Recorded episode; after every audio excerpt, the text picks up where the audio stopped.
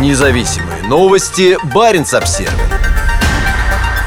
Перед отправкой в Украину российские арктические подразделения отрабатывают ракетные стрельбы у границ Норвегии и Финляндии. Мотострелковая бригада из Печенги проводит учения с использованием реактивных систем залпового огня «Град» и самоходных артиллерийских установок «Акация» всего в нескольких километрах от двух стран Северной Европы.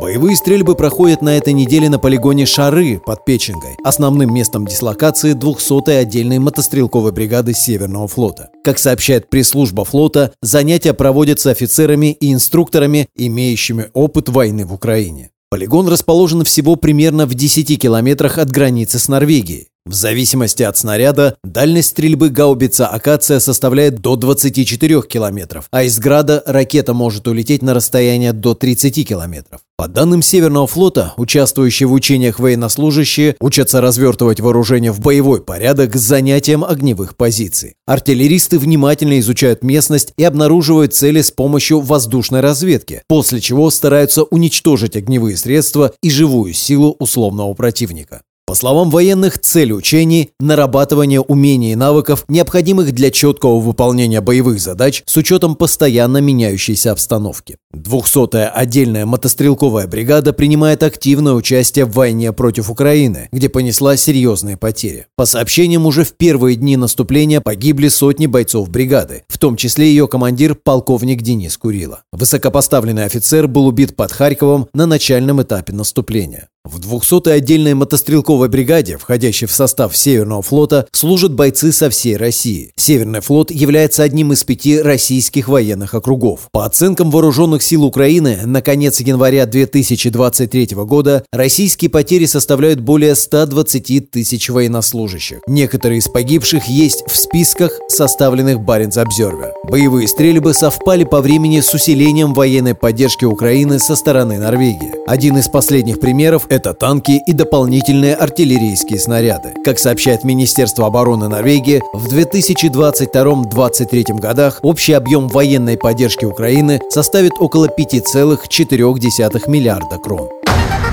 Независимые новости. Барин обсервис